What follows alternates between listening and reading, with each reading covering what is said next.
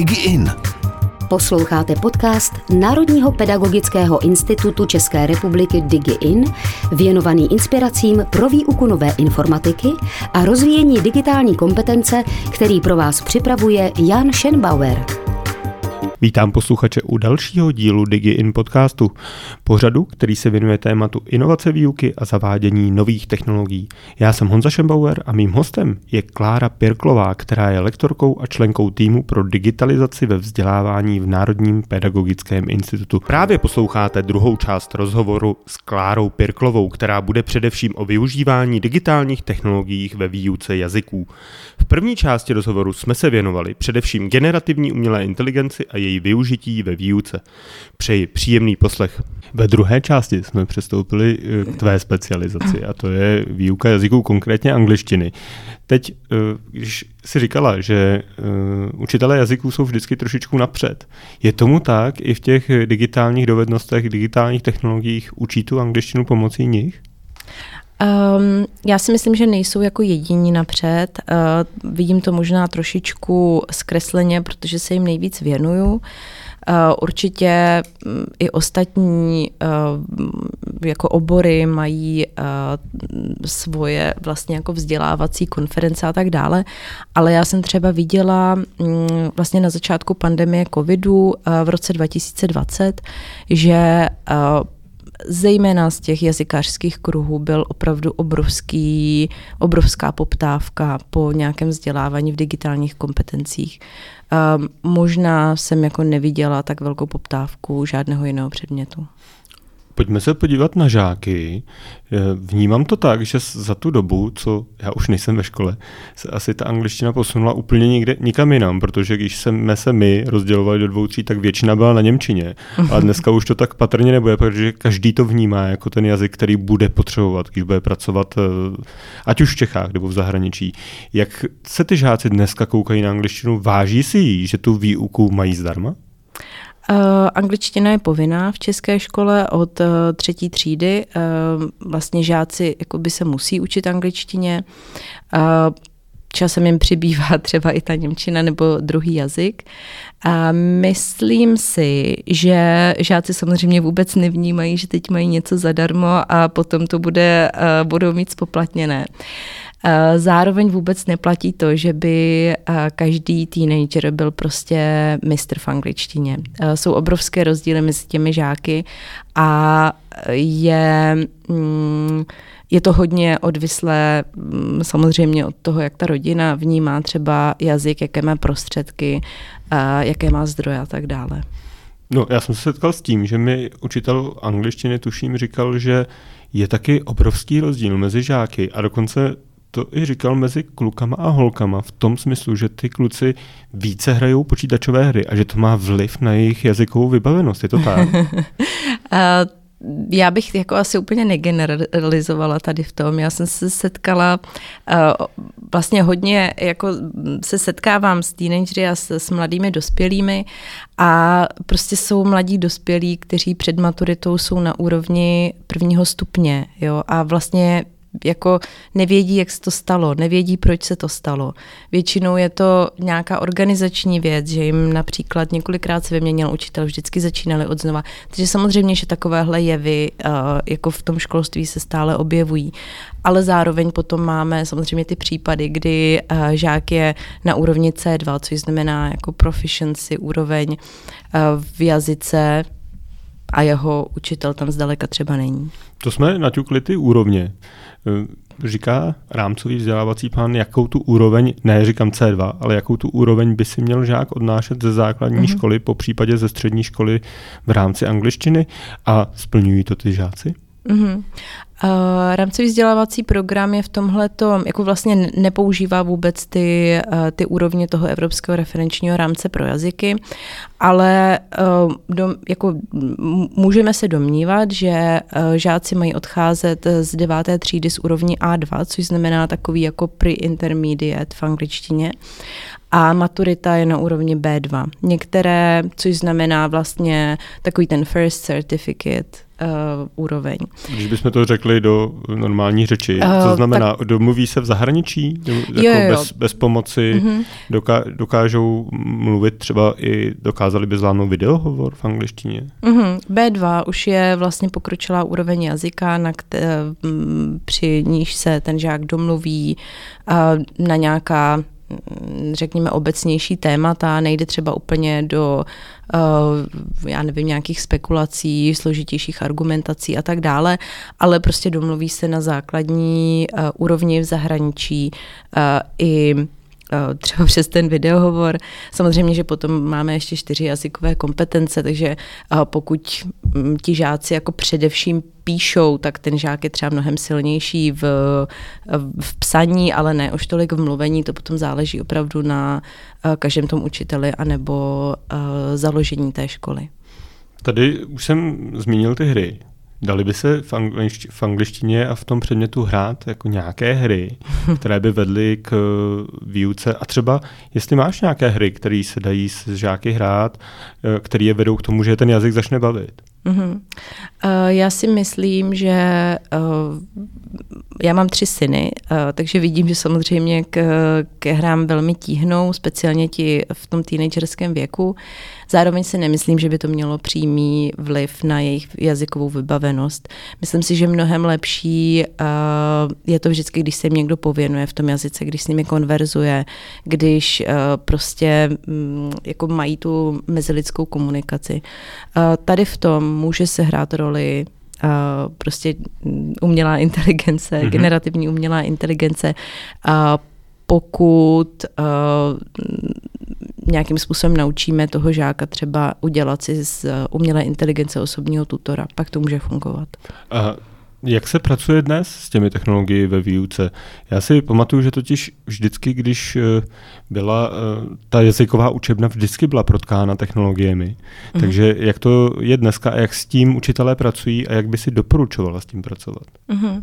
Uh, samozřejmě, že po pandemii covidu už uh, se učitelé mnohem, mm, jako jsou mnohem nak- více nakloněni uh, technologiím, uh, například nějaký Kahoot nebo uh, nějaký Quizlet, prostě to, to vůbec není nic ojedinělého ve školách, to se prostě normálně hraje. Uh, buď žáci vytáhnou vlastní telefon, nebo prostě jsou v počítačové nebo v jazykové učebně, kde mají ty technologie k tomu, aby uh, mohli hrát. Taky uh, myslím si, že třeba na prvním stupni je hodně takový trend uh, učit bez učebnic, uh, učit zkrátka prostě tak, jak to ty děti potřebují, jak, jaké jsou jejich aktuální kompetence a ne, aby se jelo striktně podle nějakého plánu v učebnici. Takže těch materiálů pro angličtinu je obrovské množství, obrovské množství. Pro němčinu je to možná trošku složitější, ale pro angličtinu tam je jako obrovská škála, takže učitel, který chce učit bez učebnice, tak prostě může. A jak může učit bez učebnice, respektive buď může učit bez učebnice jako bez učebnice, ale třeba může učit s, uči, bez učebnice, ale s telefonem, po případě s tabletem, po případě s dalšími nástroji, které jsou digitální? Uh, určitě. Uh, samozřejmě pokud ten učitel, uh, pokud má to vybavení, pokud má prostě to zázemí v té škole, že každý žák má nějaké své zařízení a může se na to spolehnout, tak jakoby zvyšuje pravděpodobnost, že každý ten žák se dostane eh, v hodině ke slovu. Pokud pořád platí a já doufám, že jo, eh, že skupinky jazykové jsou osm dětí, nemělo by jich být pří, o, o příliš velký počet víc, tak stejně prostě není pravidlo, že se každý žák dostane ke slovu třeba po dobu prostě několika jako mm, desítek minut v té hodině prostě není. Ehm, ty technologie tohle to můžou třeba trošičku eh, zlepšit.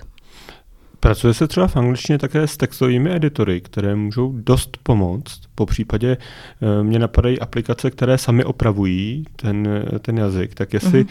je lepší s nimi pracovat a ukazovat na tom, kde udělali ty chyby, nebo spíše zakazovat a, a, a vlastně učit, aby to bylo přirozené najít tu chybu. E, tohle je docela zajímavé, jako jak s tím z hlediska učitele uh, naložit. Mm-hmm.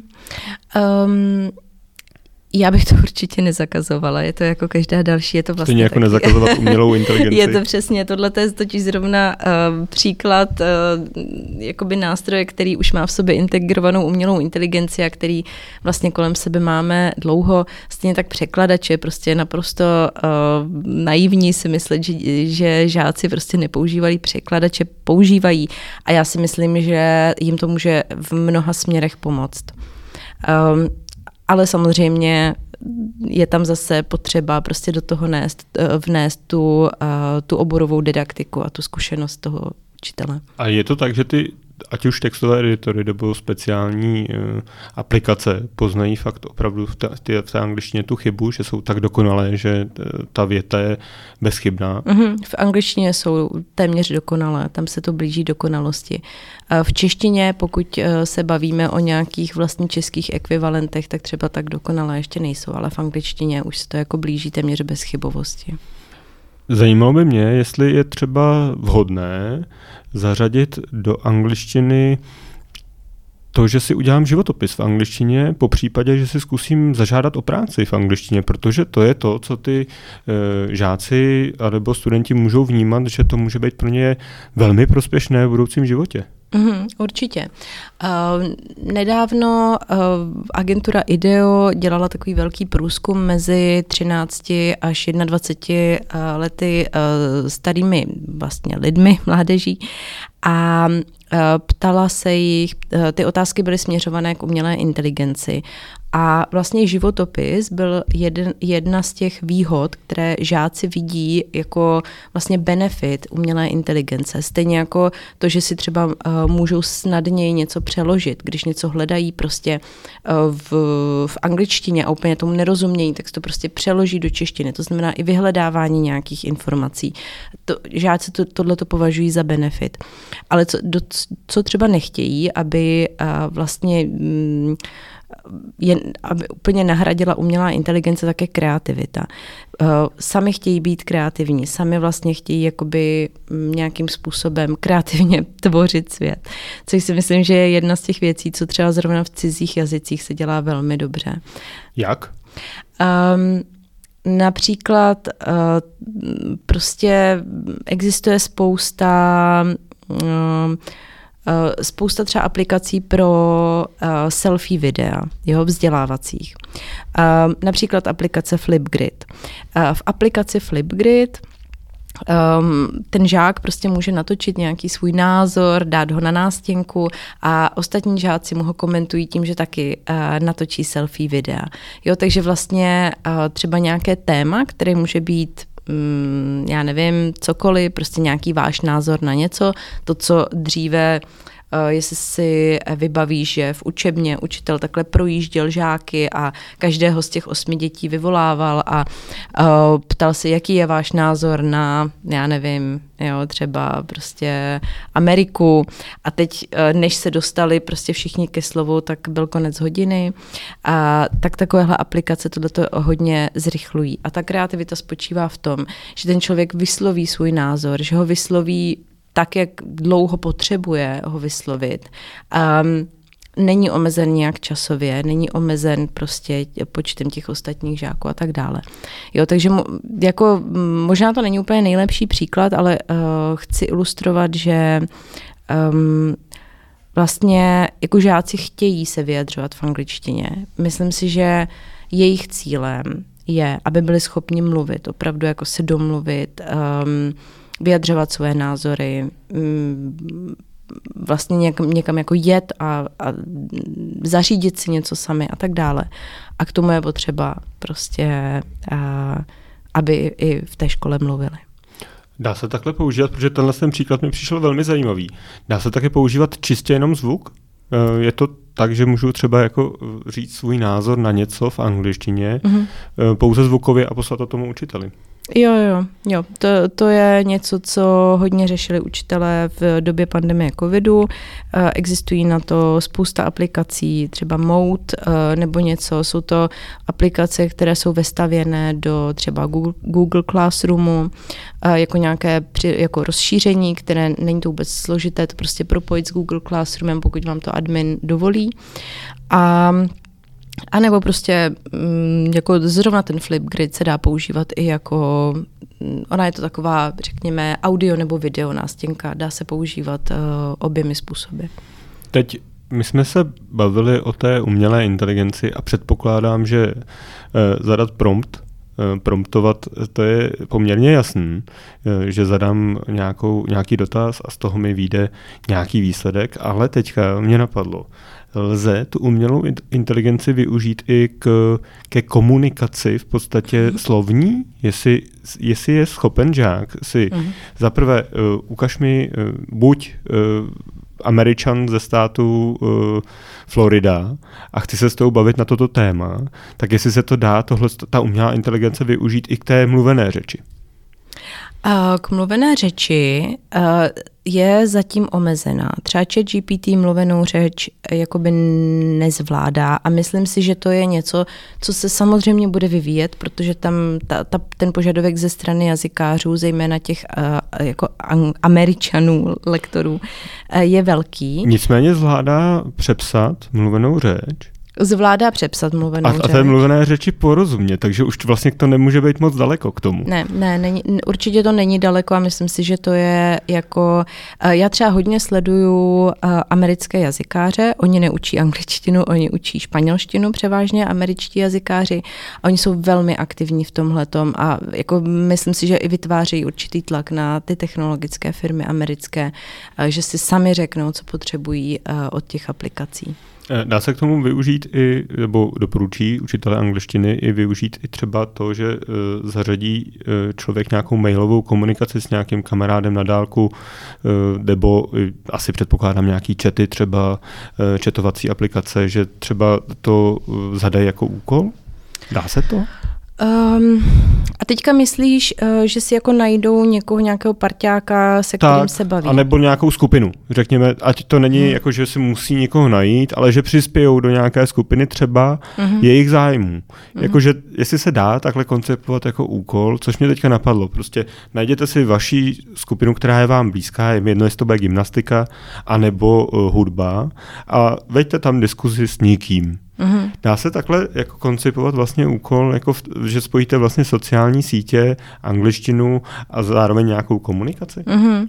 Určitě jo, ale myslím si, že je to organizačně poměrně náročný. Já jsem dlouho mm, jako dělala rešerši takových různých prostě aplikací nebo projektů, které by propojovaly úplně jednoduše, třeba, já nevím, nějakou vol, jako skupinku, která se schází ne ve škole, ale třeba jako volnočasová aktivita, takže nemá třeba ty možnosti, co má škola prostřednictvím nějakých eh, jako velkých evropských projektů. Um, ale nějak úplně jednoduše spojit se třeba s někým a neformálně se popovídat a není to vůbec jednoduché. A, takže si myslím, že tady tu roli může právě zastat uh, třeba ten chat GPT. Dám asi poslední otázku. A ta bude poměrně rozšířená, protože mě by zajímalo, uh, těch aplikací a těch uh, stránek na výuku jazyků je prostě moře. V angličtině je toho moře. Jo, a teďka, jak s tím pracovat? Mám tady učebnici mm-hmm. a mám tady moře.